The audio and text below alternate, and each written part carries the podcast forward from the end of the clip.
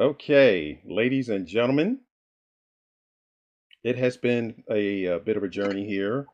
Uh, we had some technical difficulties, but it looks like we have everything under control. Fingers crossed, eyes crossed, T, eyes dotted, and T's, and all that other good stuff. But I am so very excited for this guest that is about to grace your ears and your eyeballs. Let me tell you a little bit about this phenomenal TV icon and film actress, Miss Caryn Ward Ross. She is an actress, a producer, writer, writer, excuse me, and a global content creator. Now, she's been on a couple of shows that you might recognize. BET's The Game, which was one of my favorites, HBO's Entourage, Jane the Virgin, Lucifer on Fox. She was also a series regular on Bounce TV's Grown Folks. And she was also nominated for the Best Actress in a Comedic Series by the Indie Spirit Awards. But it gets better, ladies and gentlemen. She is the co producer, executive producer, and writer of the hit television show on ALLBLK monogamy that I just started watching yesterday because technical di- difficulties everywhere. Amazon was acting a hot a hot mess yesterday. and I started watching Monogamy yesterday and to say that I am intrigued would be an understatement because this show if if you haven't watched it, I highly recommend you going to ALLBLK and if you are not a subscriber, go subscribe watch monogamy because by the by the time the weekend gets here i will be done the series. And they're actually working on season three as we speak. But without further ado miss caryn ward ross. What's up everyone? Thank you so much for joining a conversation with a podcast for and about real independent filmmakers. There's absolutely nothing Hollywood about this podcast, and we're going to dive into what it takes to make a successful independent film on a shoestring budget. We all know how that is. So, we're going to talk to some content creators. We're going to talk to some film festival curators. We're going to talk with screenwriters. We're going to talk with actors and actresses to get an insight on what it takes to make a successful independent film what it takes to be a successful content creator. We're going to run the entire gamut of the real independent film industry. So we are so excited to have you with us. So sit back and enjoy a conversation with. And I'm your host, Floyd Marshall Jr. Caryn, oh, thank you so much wow. for joining me on the conversation with. How are you? I am wonderful, Floyd. Thank you for that wonderful introduction. I am so thrilled and honored to be here with you and all of all of our friends here in uh, social media land, and it's, it's going to be fun. So y'all buckle up because we had a rough ride trying to get this thing started. yeah. Wow. Yeah. Um. You know what? That it's so interesting because I know you're you're very big into manifestation and you know all things that will make you better and normally mm-hmm. when you're in that type of space when you're stepping into who you are there yeah. there are always forces that are working against you to try to take you off your game and i was watching you in an interview on ig live of wednesday i think it was and you were talking about your ring light Yes. and I got a new one for you for it. okay. Okay. Right. So mm-hmm. you you got the new ring light, and then we have we had all these technical difficulties, but that's okay because you know what? Again, yeah. it, it, just builds like, like anticipation. Mm-hmm. Like I said, then I have I, I, try to live in a space of it didn't come to harm you, and to expand you. Absolutely. So if you look like through that lens, then even you know the hiccups, setbacks, because literally one second before I'm supposed to go do this do my ring light, you know, falls apart. And ultimately, I have to decide, I have to decision, like, I'm not going to I'm stressed out, I'm going to just realize, feel like, even from inside of me. Um, can you hear me okay? Is the uh, is the Wi-Fi okay? It went it went a little weird, but then you're fine now. Okay. Um, and same thing here. You know, we had a technical difficulty, but and this is something. This is a process. This is something I'm learning to do, but it makes life much more enjoyable. And you know, this the statement "Don't sweat the small stuff." It just after the pandemic, nobody got time for the blood pressure going up, stressing off of, out of, things, off of things. So it's like, you know what? Okay, it happened. Let's go with it. And now we're going to a great interview. We're here now, so that's all that matters. yeah. So let's get this thing started. So one thing that I like to ask all my guests, and especially with you because you you went to the Alvin Ailey School of Dance. So the question I have is, what came first? Were were you always um, did you always think that you were going to be in this space? Let's go back to young Caryn. So how did all of this start? You know, I said this before, but I came into the world uh, as soon as I was conscious of myself, knowing what I was put on this planet to do. From the age of four or five years old, watching a TV series called Fame, watching Debbie Allen, all the dancers on Fame, I loved it. I was riveted. I was glued. I mean, I just it just it just spoke to me. Also, Punky Brewster at that time, uh, and she had freckles like me, but I loved how I felt. I knew that I wanted to make people feel. I'm a very uh, emotional, touchy, feely, very in touch with my emotions type person, um, and have been. So that's just how I, how I came in, and I knew at that moment that this is this was as natural as breathing. And so what happened was and it's taken my delta of time to figure this out was I would visualize myself on Fame. Now here I am, you know, six, seven years old, visualizing myself on fame, and they had no kids on there. It wasn't a kids show. Mm-hmm. But what ended up happening was through a series of events, um, Shamin Bernard, who's a wonderful casting director, saw me in a play and recommended that I audition for the TV show. Mm-hmm. They were casting Leroy Niece. Leroy was the brother on the show. We all he had cornrows, a great dancer. Yes. God rest his soul.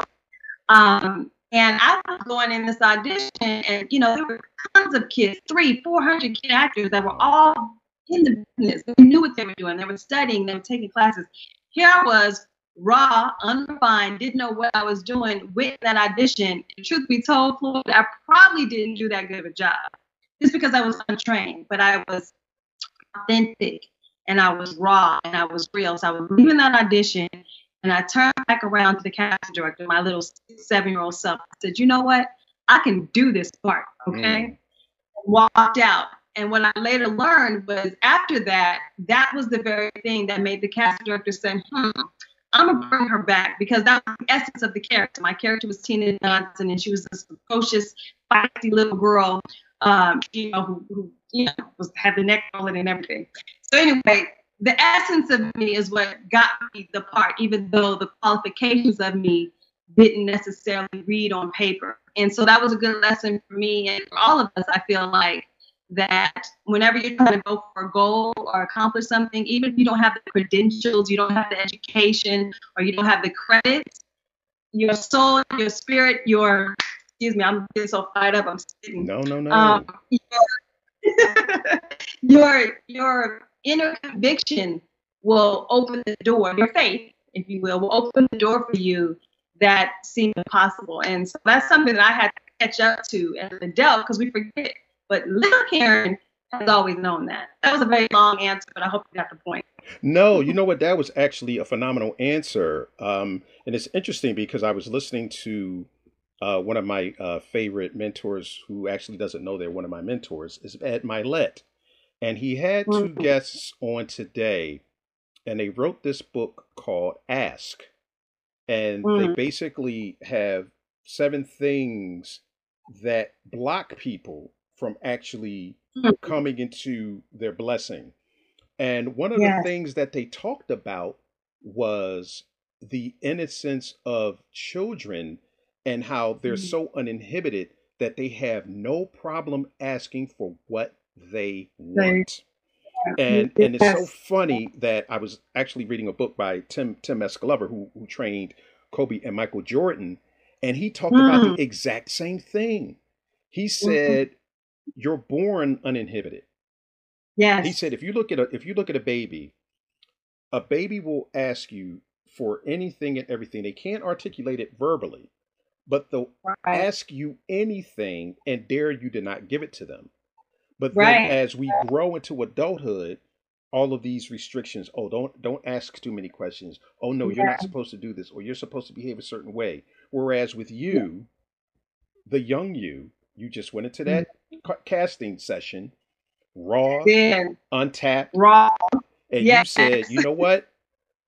I can do I can do this and I'm going to do it.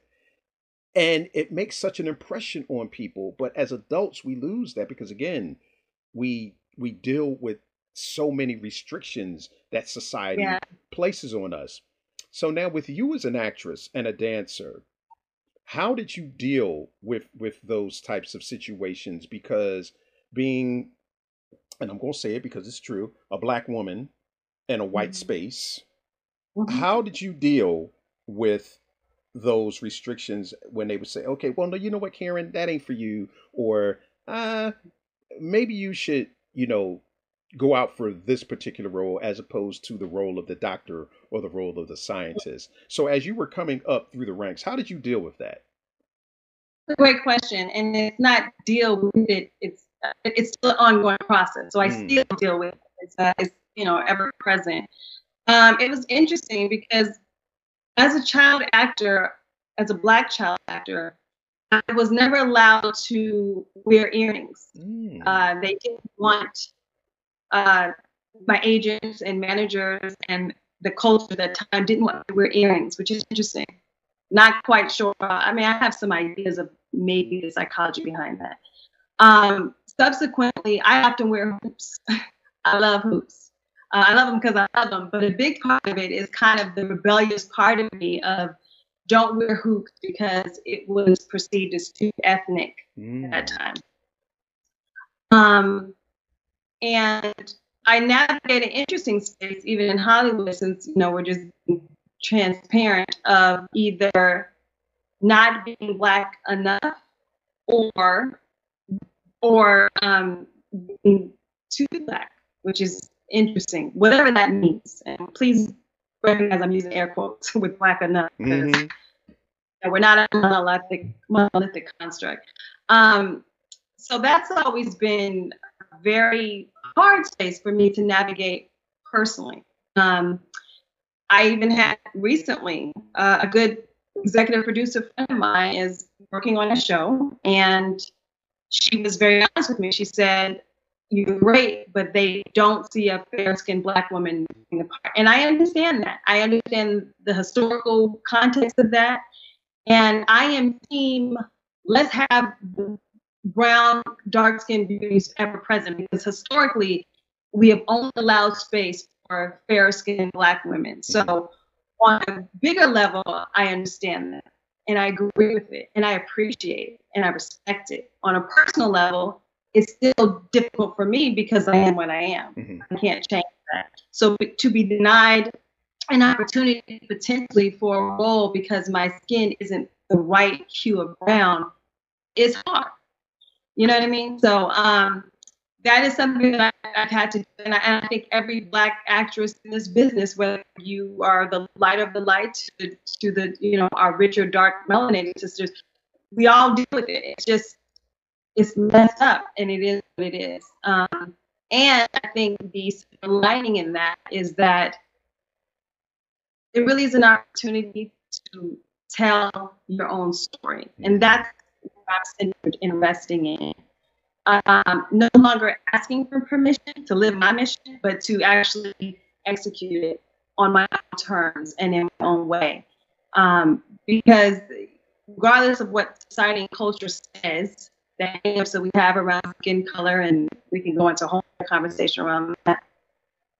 I am uh, a force to be reckoned with, and I have stories to tell that touch on a universal chord. And so, my invitation for us all is to really go to that place. Like, what story am I here to tell? And not even give credence or attention to who or what is blocking it, but be about the business of excavating the beliefs. You said the things that in my life free and deliver the gifts we were put on the planet to do. Hmm. Was no, no, no, not at not at all, not at all. But you know what?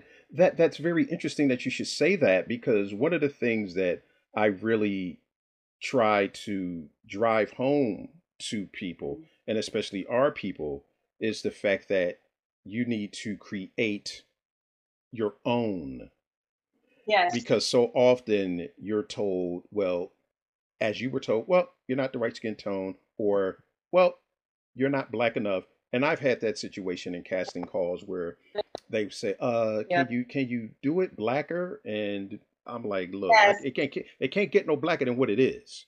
You know? But Nicole is sassy. Um, let's make her sassy. That's I always call for, you know, make her more black. But yeah, I got you. I hear you. Yeah, and I, and and I'm sitting here saying, okay, um, you know, how black do you want it? I, I it, it- it's as black as it's, it's as black as it's, it's, it's going to get. So with that, you you began creating your own content. I'm not I'm not going to jump ahead to 1019 because I want to get a little further, get to that a little further down the line. But how soon did you decide that you know what i'm not going to allow someone to dictate my success for me. I'm going to go out there and i'm going to make it myself. So when did you when did you come to that decision? Because you've been in quite a few television shows. You've been in Mhm. quite a few films. So you're you're you're you're always working. And i've seen quite a bit of your work. So when did you come to the decision that you wanted to create your own and and and basically make your own table as opposed to always asking for a seat at someone else's Another great question. I think if I'm really looking at it, it's a, it's a continuous decision. It's a choice. It's a it's something I keep choosing. There's always been something in me that has known that just being an actress or just being a producer didn't apply to me. Uh, I like to remove the just. Let's just erase, take it off the table. I am an actress. I am a producer, a writer, a dancer, a couple other things that we'll talk about on another segment. But that's always lived in me. So I, I think what had to happen, Floyd, was the belief in myself had to be amplified that I could do it. So that's what I'm always constantly choosing to step inside of. Like, you know what, Caryn? Yes, you can do it. And this is what we're going to do. I've been, you know, blessed and fortunate to marry my best friend, my partner, who was also in the business, Craig Ross Jr., phenomenal filmmaker, writer, producer, director, who conceived of, um, uh, born out of some of our conversations as a married couple, monogamy, which is a relationship drama series that Floyd was talking about for those of us, uh, for those of you who may not be familiar. Um, and that was my first real taste of it, uh, being an executive producer, uh, making the decisions that I said, oh my gosh, this is, I felt home, like this, this is it. This is what I'm here to do. And so to answer you succinctly, I am still uh, coming to that understanding but I am more firmly committed and rooted in this idea that instead of trying to be on other people's television shows, let me be about the business of creating my own TV shows mm-hmm. because that's really what my heart desires. It just felt like a dream that was so big that I was like, oh, that's too big. I can't do that. And then I have come through my practice, my spiritual practice, my walk, my prayer, my meditation, my journaling. I've come to this place of like, no, that's not too big. That's actually your assignment. That's what mm. you're here to do. And to inspire others to do that also. So I'm in a place in my life where I'm feeling really great. And what's interesting is I'm finding that that energy is being matched by the resources and the support that I need to fulfill that. So when you say yes to yourself, then I believe the universe the universe says yes with you and starts to bring the people, the circumstances, the situations that are aligned with your vibration of yes. You you know that is so true. Everything that you just said when you and, and and it's so it's so weird because the podcast that I was listening to earlier basically talked about that. Mhm. That you have to ask yourself how big do I want this to actually be? And then be Mhm. ready for the answer. Because once the universe answers you back and say, "Well, I'm going to make it big," you have to then be prepared for that. And I and I think that's where a lot of people get tripped up. And and and as I was Mhm. listening to your interview uh, a few days ago, you talked about when you decided to start your tea business and how you Mhm. You had a few reservations because that wasn't your lane. And it's interesting Mhm. because oftentimes we will talk ourselves out of something that is being laid out for us. We will make we will make the the excuses that hey, you know what? Maybe I'm I'm not built for that. Maybe I'm not Mhm. good enough to actually do that. When in reality, the universe is basically sitting there waiting for you to put in your order. Yeah, there it is. And you know what? What it really comes down for me in my life an opportunity to expand my definition of who I think I am. Mhm. And a lot of times in my life, I have ascribed and prescribed myself in a certain way. Well, I'm an actress, and this is what an actress does, or I'm a mother, and this is what a mother does. And those those cues are important because they give us feedback and information in terms of next steps. What would I do as an actress? What should I do or could I do as a mother? And all these other titles. But if you're careful, if you're not careful, they can also be very limiting and stifling. And I've said this before that I have been playing the drum section, but guess what? And maybe you know you have or some other people listening, but you got a whole symphony inside of you. Mhm. You got the drum section, you got you got the wind. You know what I mean? Like you got so many elements to your life, to your personality, to your gifts that make the music of your life. And sometimes we're so focused just on one part that, like you said, we'll talk ourselves out. So I did go through that process with my tea.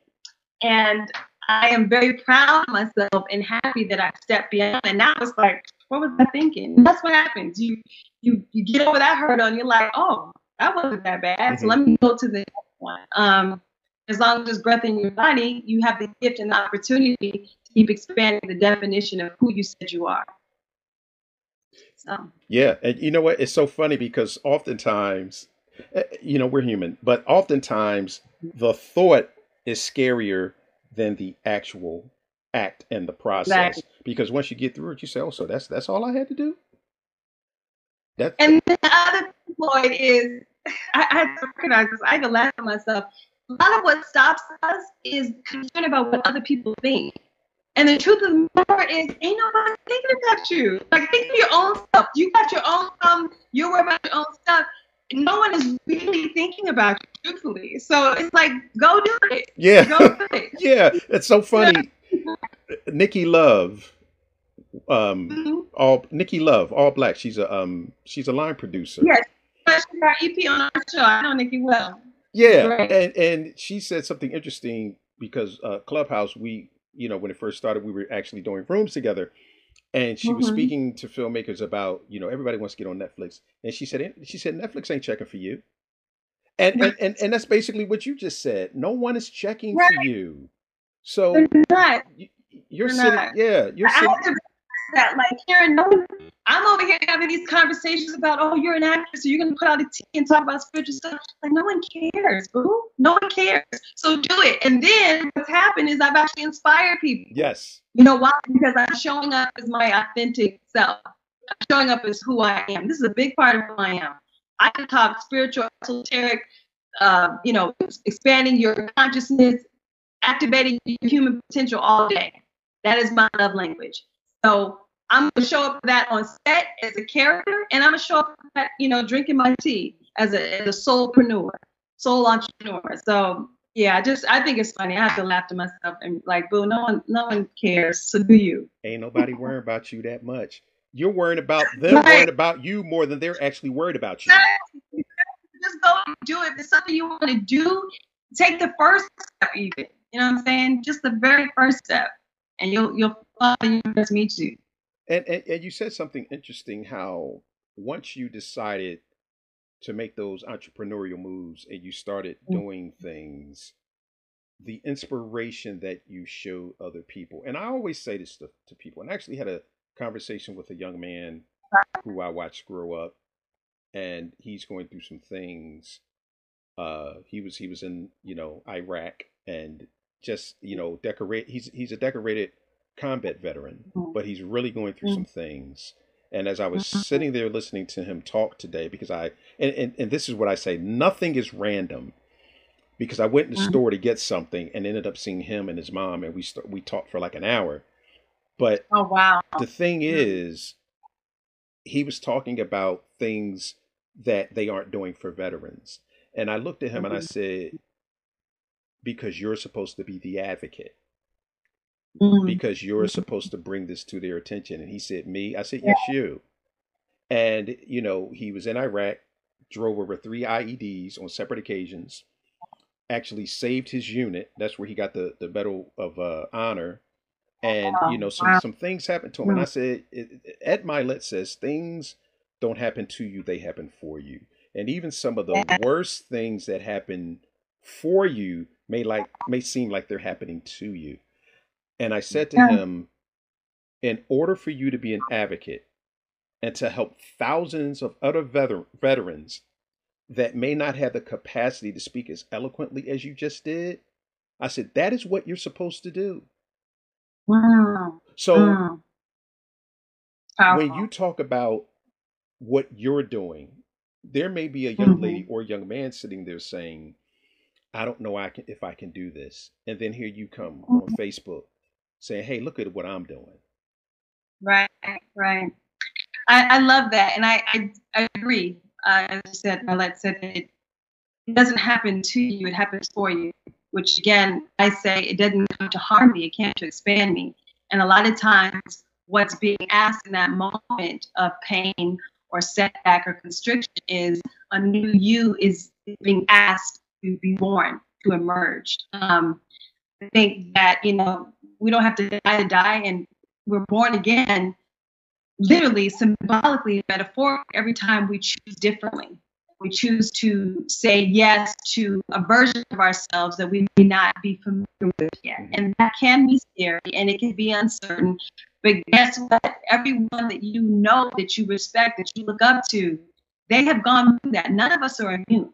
You know what I'm saying? None of us move through this life with 100% confidence and, and certainty that we can do it. It's just that those who have acquired or maintain or access the success that we may want for ourselves, they allowed that voice to be a pebble in comparison to the louder, screaming, raging, bold, bodacious self that says, you know what? I don't know how, but I will. And just taking that first step, as Dr. Poon reminds us, we don't have to see the whole staircase to take that first step. So a lot of times it's a matter of prioritizing yourself and putting yourself first and saying, even if it's, you know, you want to open a business or if you want to have an album, it's taking that very first step that just says, you know what, I'm betting on me, I'm putting me first, and let the chips come and go what may. I'm going to make it happen no matter what. And I have to talk to myself like that. I have to tell myself, you know, I have my doubts, I have my fears and my trepidation too. And like, oh, can I do this? But you know what? I'm not leaving this life without using up everything I've been given. I have made that decision. So we got here. It is what it is. Let's go. we got to make it work. We got to make it work. I know that's right. But you know, I want to talk a little bit about we're gonna we're gonna go back a little bit because I also did a little research on your mom, phenomenal lady, Oh, and I She- actually uploaded the oath of manifestation today manifestation. because I heard you talking right. about that. I heard you talk about Yeah. about that in your interview, and I said, "What is this?" Because I'm very big on manifestation, and I'll tell you a little story. As I said, I've seen a lot of your work. And- Mhm. This is how this is how manifestation works, and you didn't even know you were doing it. And I said, one day, I'm going to talk to that young lady. wow, boy, and this was years ago. And and actually, as I was coming home today, I was thinking about that in the car, saying, "Wow, look at this." I Mm. said one day I'm going to talk because because you're you know what I love your I love your work, And you Mhm. know, you, you because you're always so classy on screen. You know, even when you're not playing a too classy part, you play it classy. and, and and you know, I said I'm going to talk to her one day because I, I just gotta you know see how you know how how she how she works the inner workings. You know what's going Mhm. on, and here we are today, like ten years later, talking. Wow. Wow. And see, people just need to understand the power of manifestation. So when I heard you speaking about it, and then you said your mom created the oath of manifestation, and I heard you recite it, I said, well, let me Yeah. go find this. Yes. Yeah. You know what? I'm gonna pull it up now. Yes. For those who know, my mother, uh, Dr. Reverend Earl J. Ward. So my mother was an attorney for a number of years, um, this city of Los Angeles, and retired, and then uh, became the minister and uh, over at Agape with Michael Beckwith, who I did the podcast with like Wednesdays, you know. And she created this phenomenal oath manifestation that I have used in my life. Whenever I have used it, um, when I say use it, it's, it's something that you decide to keep your energy and your vibration aligned to where you want to go. Because what happens is we look to external evidence as proof that we can or cannot have something. So if you don't have a lot of money in the bank, then that says, okay, I'm not going to have money or I can't afford this. Or if you don't have access to a certain job or career, then we decide that it must not be for me. Oh, it's not God's will, whatever fill in the blank you apply. But the real beauty of it, the real power that we have, the agency that we have, is that we have the power and the gift of imagination. And imagination, by its very definition, is the ability to perceive and sense and feel something that's not here yet. That's the beauty of it. Mhm. So we keep ourselves aligned to that feeling of something that we can't even see yet or faith, then we can allow the, the inner workings that are beyond our understanding to come into play to align the people, places, and things necessary to bring out our manifestation. So that's what I hear you talking about, Floyd, that you were setting an intention that we would connect. And here we are at the right time the right space Mhm. connecting. I'm honored uh, that you shared that with me, and I'm honored to be here with you. My mother's oath of manifestation is a great practice that I use that allows uh, allows you to stay focused on what it is that you're intending to create in your life and not be distracted by realities that you're seeing in your life. Does that make sense? Do you get what I'm what I'm saying there? Yeah, it makes a lot of sense. Okay. Cool. Um, and uh, if you follow me or send me a DM, I can get you directly to my mother's page. She teaches classes. Uh, I have a lot of creative folks, a lot of uh, actors, a lot of filmmakers, people who have these amazing, and I've had in my life personally, some of my biggest breakthroughs in my career have been being in her class, doing the Oath of Manifestation, because again, it keeps you on the course of keeping your mind riveted on, okay, this is what I'm manifesting. This is where I'm going. I don't care if I didn't get the audition. I don't care if they didn't call me back or they denied my script or I got a rejection letter. You stay rooted in the truth. And the truth is there's a space and a place for you, even if you can't see it in the physical realm right now. That's, you know, these are the laws of manifestation. So it's some deep stuff. So hit me up if, you know, if you guys are interested in. Definitely. They definitely need to check that out because I actually texted it to a couple of my friends because I do um, I do a room on Clubhouse on Saturdays and it's goal setting Saturdays. So I said, well, you know, my mods need to need to hear this. And they were sending me back, they were clapping. Thank you, for it, I receive it. Because when you get something as powerful as that, you better share it. Mhm. Yes, yes. I love that, and and I I would just and I love and appreciate that you're honoring my mother. So as long as uh, they know that Cheryl J. Ward is the creator of it, I actually have an oath of manifesting, which is a derivative of my mom's oath that I use. It's a practice that I use with my team, intentional sipping and conscious vibing, where you actually declare the oath, speak it out, and sip it in. Um, you know, just to go off the rail a little bit. No, Water no, has memory.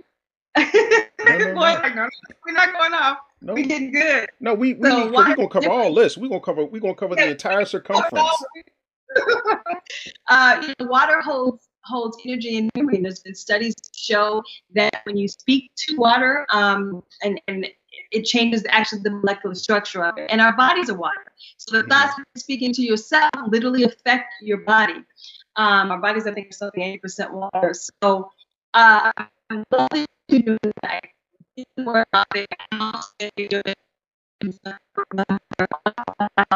Meditations and the manifestations. manifestation. So we just have just one big party because as creative folks, particularly, our society gives uh, much credence to the traditional paths of going to law school or being an accountant or being a doctor. And a lot of times, pursuing the creative, artistic uh, path, you, you not recognize unless you made it. Um, sorry, my husband. You can come back, No, babe. no, no, no. he thinks he can come in. I'm gonna go back. Um, okay, my chihuahua. No, you, I, I have one Okay, too. boo. Here you go. Are you doing? Come here. Come here, baby.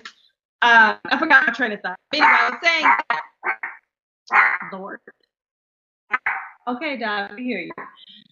That we're pursuing this creative path, uh, I had someone ask me a question. They said, "Do you ever feel like you left God to make it in Hollywood?" No, my my divinity. Your dog is speaking. Speaking. Okay, boo, come here. Chloe, come here. Come on, come on, boo, boo. Um, my creativity brings me closer to my divinity. hmm baby. Because I have to rely on such great, such an inner. Oh my God, this is driving me crazy. Sorry. Now, when people listen to this podcast, they're going to be like, Right. Dog, you come here, please? Come on. Come here, baby. Come up here. Okay. I may have to hold it, y'all. Come here.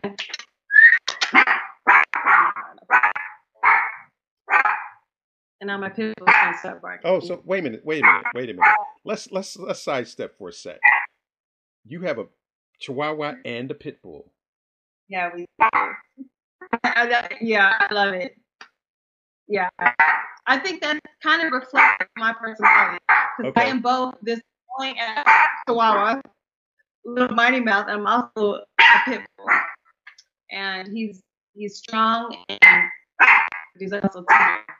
So, oh my gosh, can you stop, please? Oh my goodness, I was like, let me pray. Um, I'm gonna call my husband.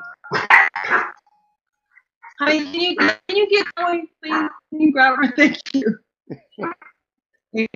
Sorry. Okay. No, no, no worries. This is mm. I told you we're gonna have fun today. What's my tea? look. When they listen to this podcast, they're going to be like, okay, I don't know if I'm learning, you know, how to be a higher self or what, but that that is fine because you know what. Real life is like that. Real life is uh, full of unexpected twists and turns. And speaking of unexpected boy, what I love about the ultimate manifestation is that it keeps you in the place of if you we have a finite, maybe four or five ways that dreams can happen for us, right? Like you want to call this person, you think about this. If you align yourself with the infinite power presence, what some refer to as God, um, I also use the term universe that resonates with me. hmm Um, our English language can't even capture it. Those are the terms that we use. But when you align to that presence that is infinite and all powerful and all knowing, then the unexpected can happen. So it, it comes out of the human realm of, okay, the human mind can think of a certain number of ways, but the infinite mind has an infinite number of ways that your dream, that your goal can happen for you. And so that's really what the ultimate manifestation is about. That's really what my tea is about. Why it's affirmative prayer. I have affirmations written on my tea so that you can constantly remind yourself, get yourself in the mindset of it's not for you alone to do it. That there is um, help and a power and presence that is working through you to bring about your gifts and your talents in a way that only you can. So when you said unexpected, you know, I just have to put that in there. That's important. So so since since we're we're we're talking about meditations, T how do how do you say it? I've been trying to say it right The, I know. It's my husband say for the longest time. It's meditation. Meditations. So okay. Meditation. It's like meditation and tea. Two things that I, love. I grew up with.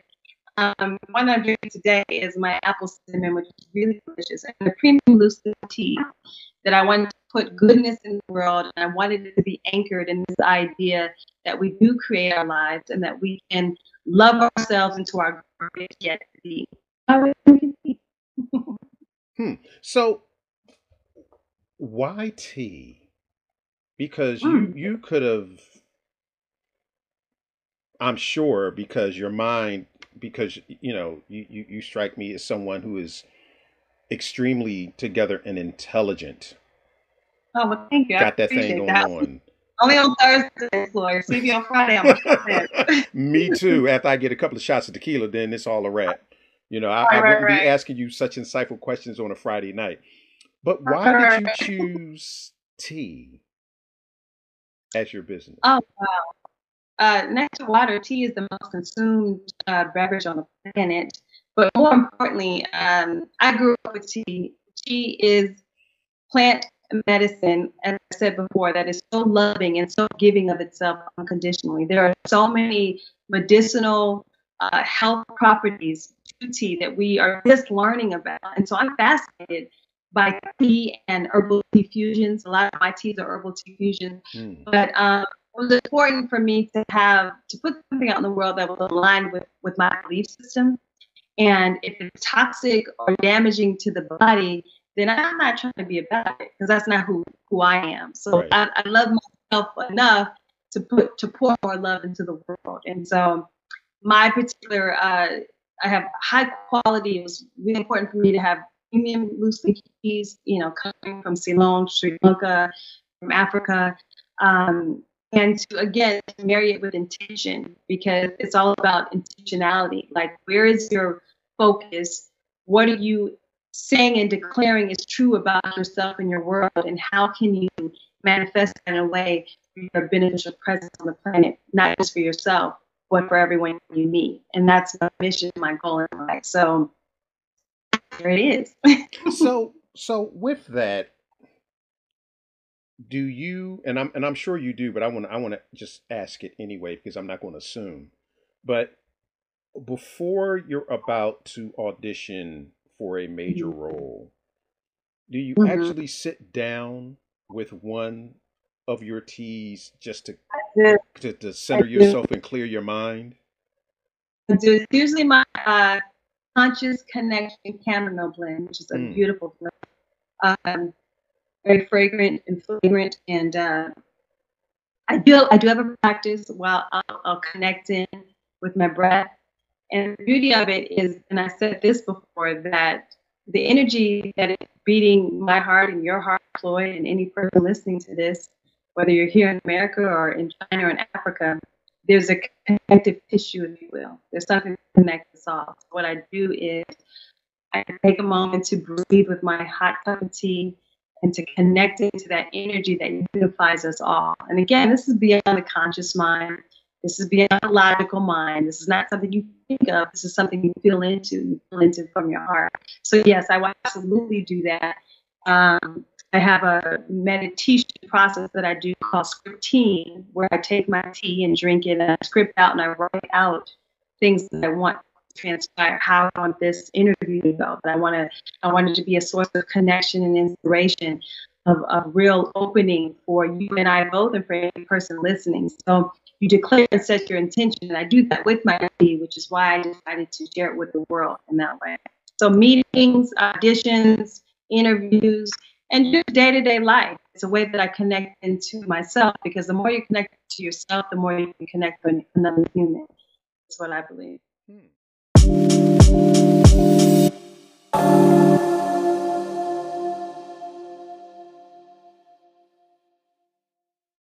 Hey, everybody, it's Floyd Marshall, host of A Conversation With.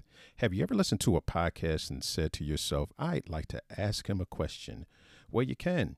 Just message me with a question or a comment, and I'll make sure to respond to it in the very next episode.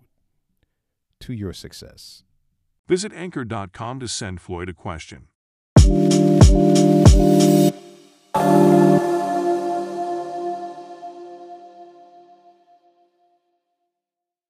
So we're we're going to go back to film because I know people. I I know. know people are like, wait a minute, I thought this was supposed to be a film podcast. But let me say this Right. to everyone who's listening now and will be listening in the future. Mhm. You have to have the correct mindset. That is Yes. so important. And and I a- one question that I ask a lot of filmmakers is how's your personal development? If Exactly. if you're an actor or if you're in this space how is your personal development? Because you're you're you're honing your your acting skills you're honing your craft but are you mm-hmm. honing your mind? Are you Exactly. strengthening your mind? Because this is a business of no's and if Yes, you are not strong enough and resilient enough to be able to take those no's, you end up doing things that you should not do. So the fact that we've been talking about things other than Mhm. acting, actually we've been talking about things all all about acting because it's all and and I have become so much better once I once I made that connection as as Mhm. as a as a content creator, you know, as Mhm. someone who interviews other people. When I finally made that connection, things really started to click. Because when someone would say, "Well, no, I don't want to come on your show," oh, you get bummed out. But now, Mhm. because my mindset is in an entirely different place, that's that's not the uh the the issue anymore. That's not the case anymore. But this is not about me. This is about you. I watch. about what I appreciate about you, and as I mentioned to you earlier, is I love that you are consistently pouring positivity into the world and Mhm. helping your audience to expand who they are. That's where I come from. And you're right. We we can no longer compartmentalize and put this part of our life over here. It's all coming from the same place. Right. And a question I love that I'll get often as an actress, like, oh, what are you working on? And that can be triggering if you're not actually on a TV show or doing something. But I quickly reframe that. I'm working on me because the big ultimate project that I have is myself, and the best and only relationship that you have is the one that you do have with yourself. So everything springs and is born out of that. Your creativity is influenced by that.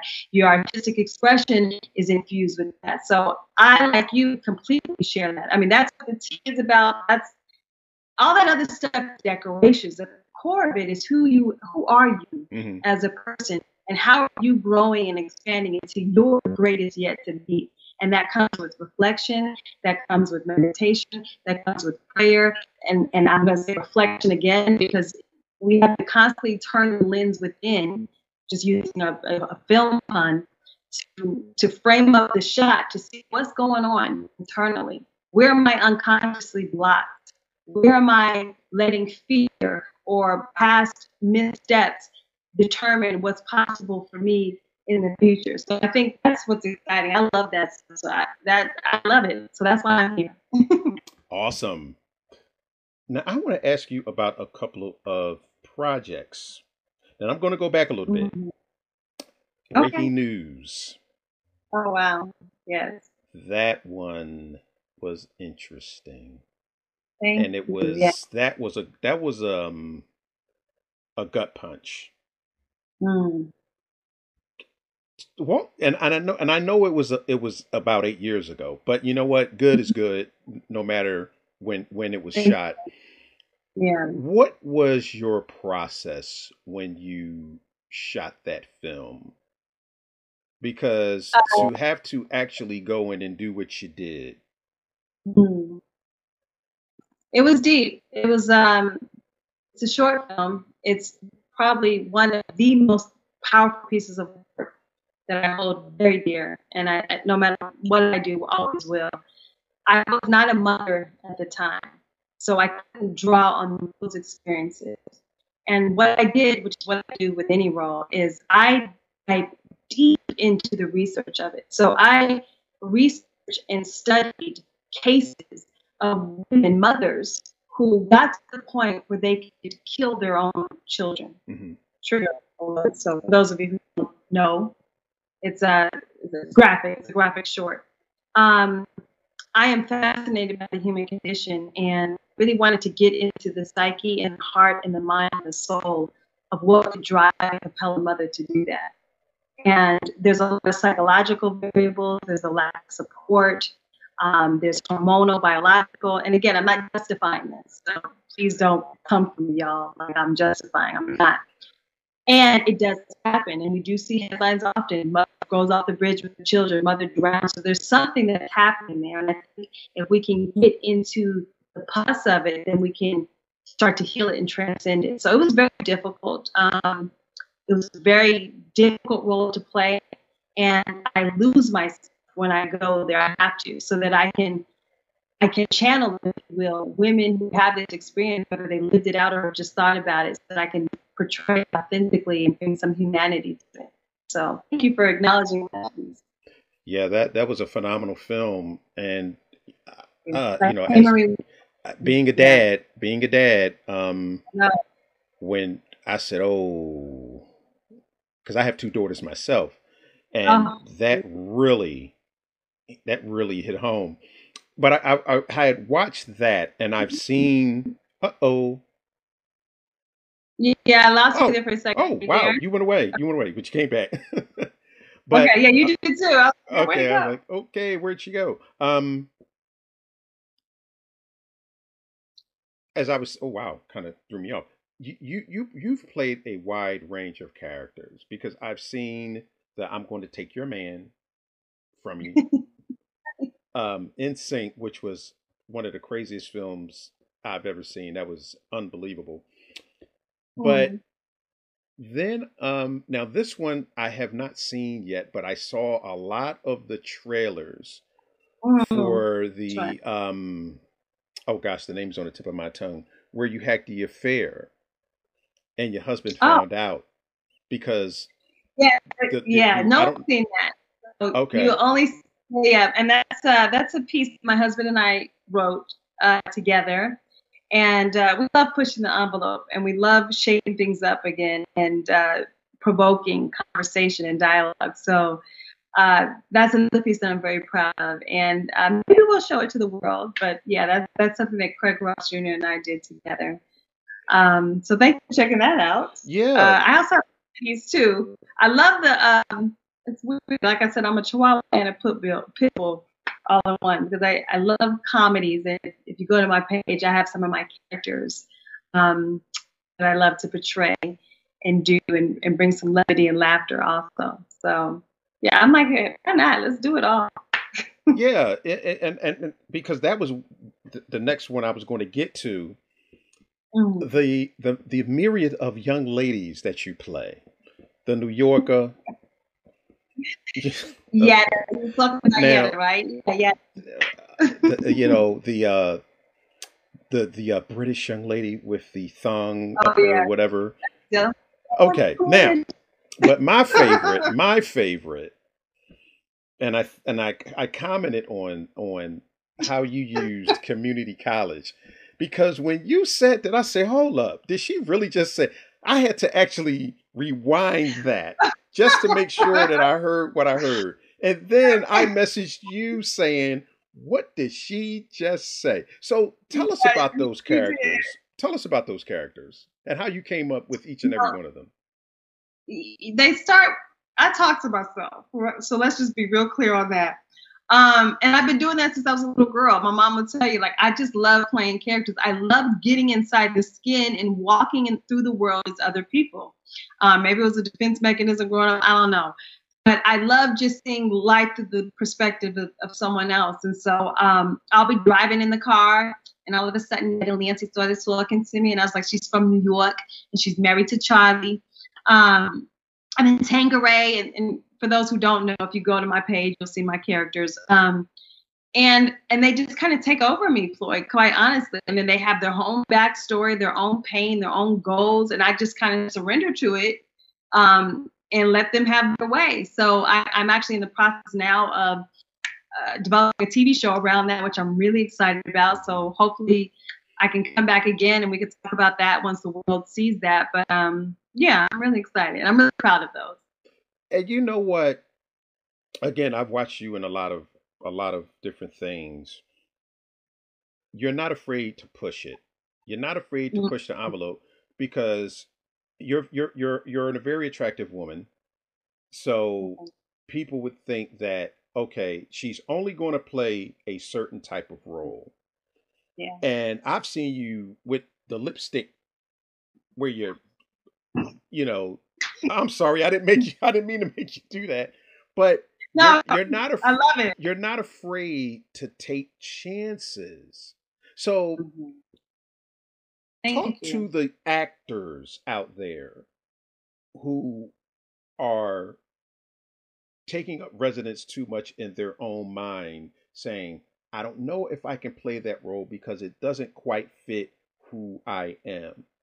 So so speak to Mm, those to those actors because again, you know, your your range is wide. So how would mm, what would you mm. say to an actor who's afraid to step out of their zone of comfort? Right. I can, and I can understand that. I can appreciate that because I also I just have found a language for myself that allows me to push past that. So I would invite those who may be struggling uh, to find your own love language with that, meaning things you can say to yourself to push yourself um, a little farther. So if you stopped here before, why don't you go here the next time? And the biggest thing goes back to what we talked about, Floyd, is not giving a rat's ass about what other people think. Right. You know what I mean? Like when you can kind of release and free yourself of that, then you can start to go there. The other component of that is recognizing that it ain't you. It ain't you. Like the beauty of being an actor is to be a conduit, um, a vessel, if you will, to tell the human condition, to tell stories. And sometimes those stories will align in your life, and oftentimes they won't. But your responsibility, your ability to respond, is not based on your own personal limited perspective, but it's based on the universal language you get to speak and articulate being an actor. So if you can remember that, then it's about here to tell a vision, tell a story, rather than reflect on your personal, you know, um, life or or personality or your your little consideration. And I'm not being condescending when I'm saying your little consideration. I'm just saying that in the grand scheme of things, there's so much more to life than, just our own lives. Our lives matter, of course. So hear me on that. But I think you, you catch my drift. Um, that it's a bigger story that you're here to tell. Right. So a lot of that. Okay. Mhm. And with with that, let's let's go right into. But you know what? Wait a minute. Hold on, because Howard University. Hey, We should we should have said I should have asked you that at the beginning, but you know what? We were a little discombobulated. Howard University. Yes. What was that like for you? Because I, I didn't I didn't go to college. So you went to Howard University, the Howard did eight University. B. Howard, yes.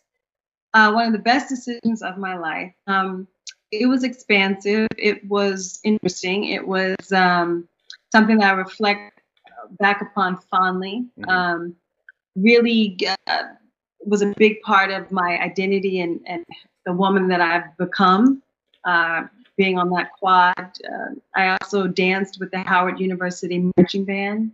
So that was a wonderful experience traveling um, you know, with the band. Um, it was it was great. I mean, it was wonderful. I, I wish that I maybe had maximized some of my relationships there. Yes. So uh, that's something that I, I wish you know we have a lot of talent that is that has come out of Howard that is continuing to come out of Howard.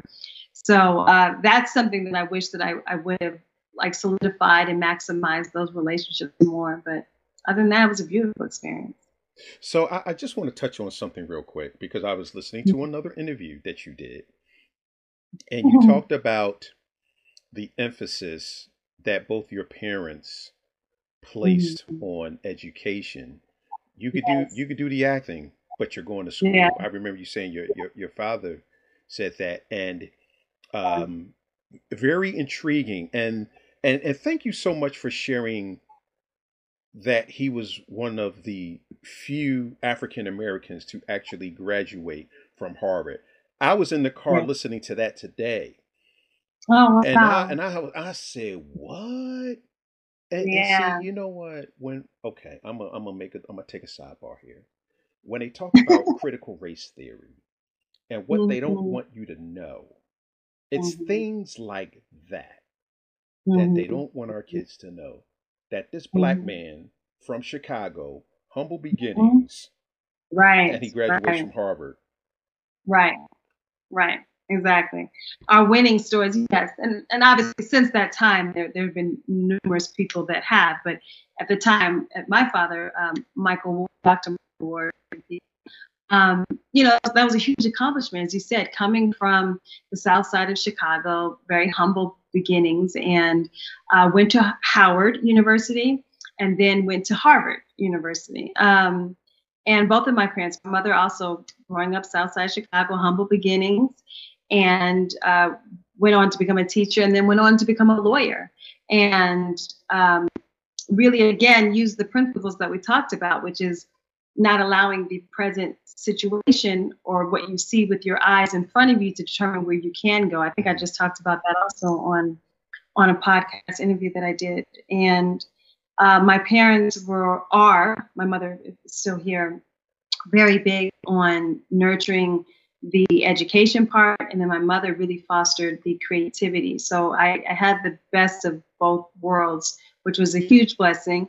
And it was also crippling for me in a lot of ways. Um, my brothers are also in academia. They are very, you know, high esteemed, tenure regarded professors at prestigious universities, uh, coming on the heels of my father, who was a medical doctor, oncologist, hematologist. My mother was a senior assistant city attorney at the city of Los Angeles, very high position.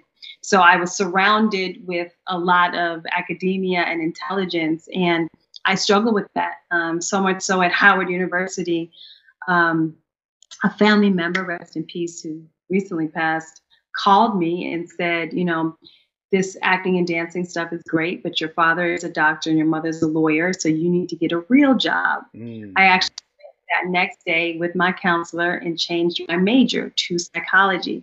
So I abandoned myself in one sense. I left my pursuit of acting while I was at Howard in favor of more stability and more recognition. Again, what we talked about in terms of society um, rewarding and giving social currency to those of us that pursue paths of being a doctor or lawyer or teacher or accountant, um, but not so much necessarily. And that might be changing a little now. I don't know.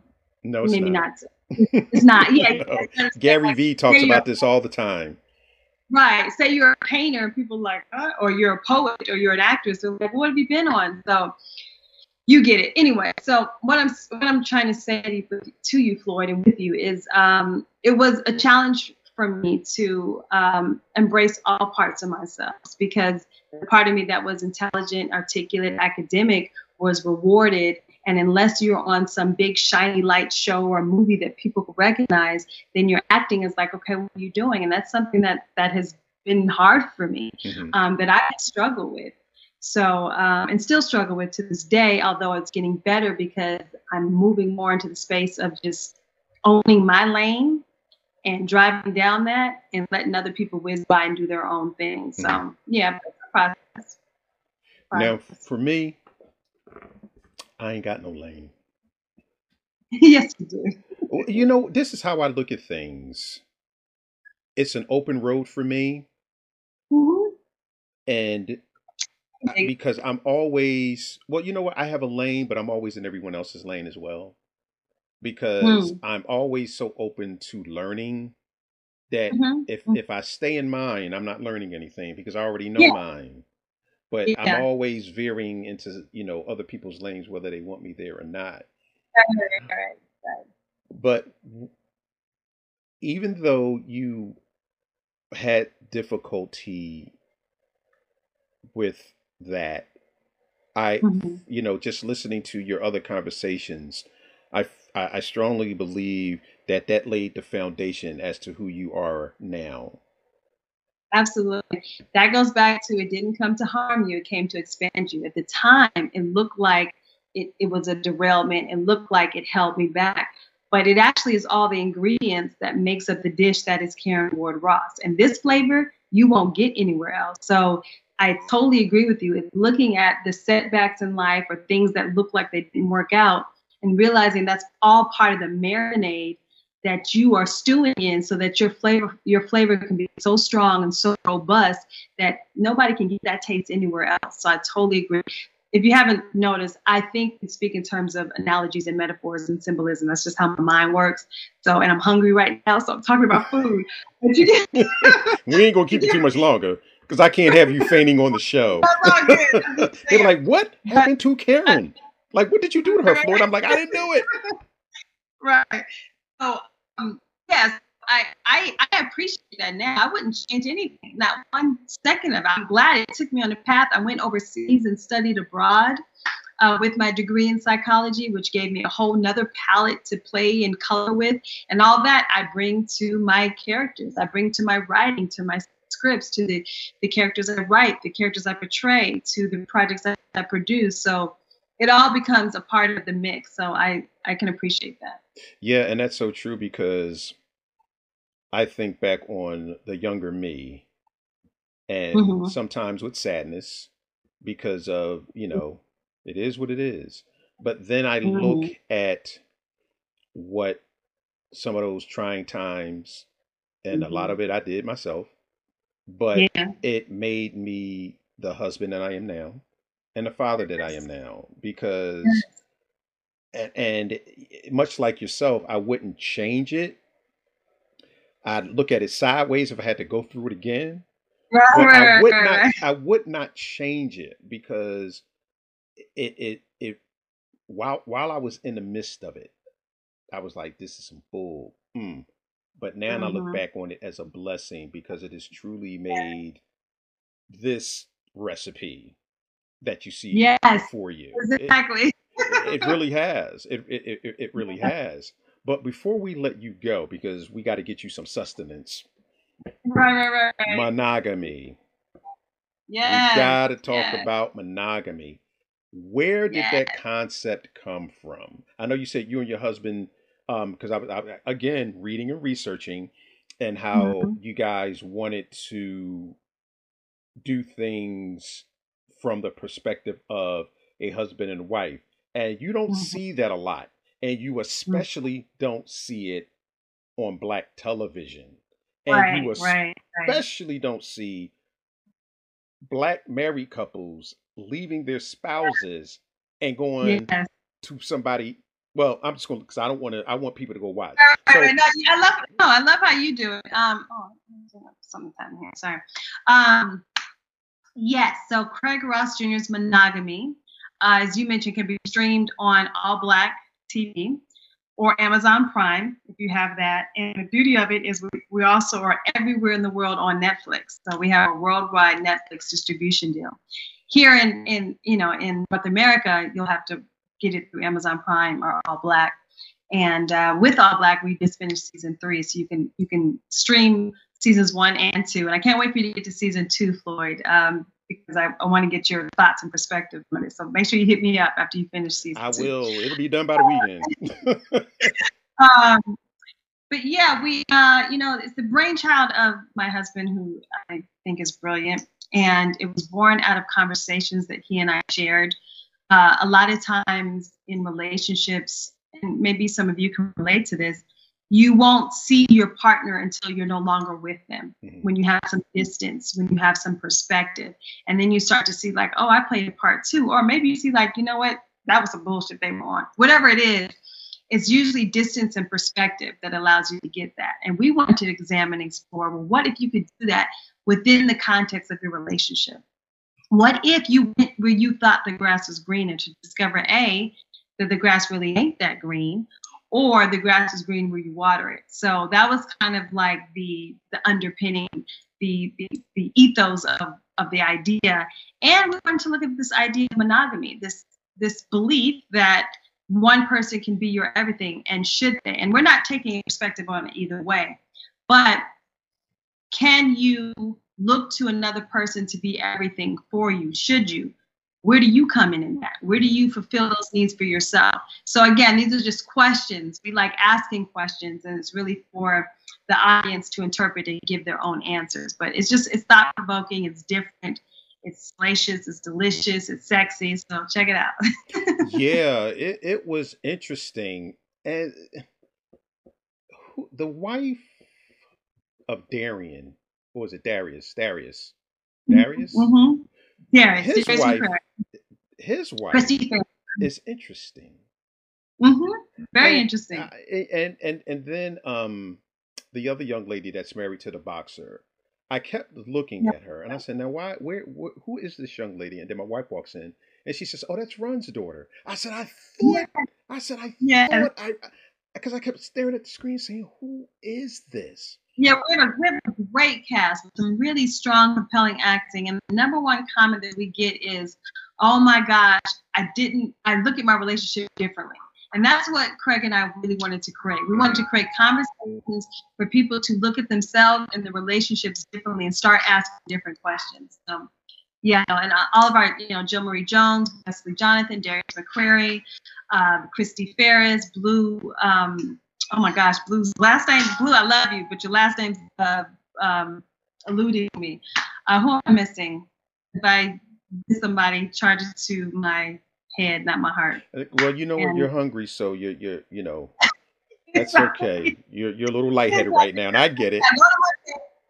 Um, or go to, you know, we're also on Instagram, Craig Ross Jr. CRJM series. Go to my page, you'll see it on there, and we have season three coming out, so it'll be a lot of, a lot of stuff.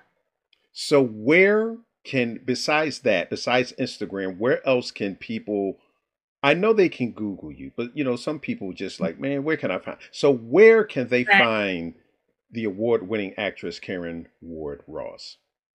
Wow, well, thank you, John. Truthfully, it is gonna be Instagram. That's kind of where it's at for me. Okay. That's where I'm yeah, I put all my my stuff out there, the things that I have going on, my thoughts, my projects um, some inspiration. So yeah, that would be the best place at Caryn Ward Ross. If you want my tea, um, this is a great one too uh, that I think you'll like, Floyd. It's an herbal daily detox, uh, the Manifest You blend.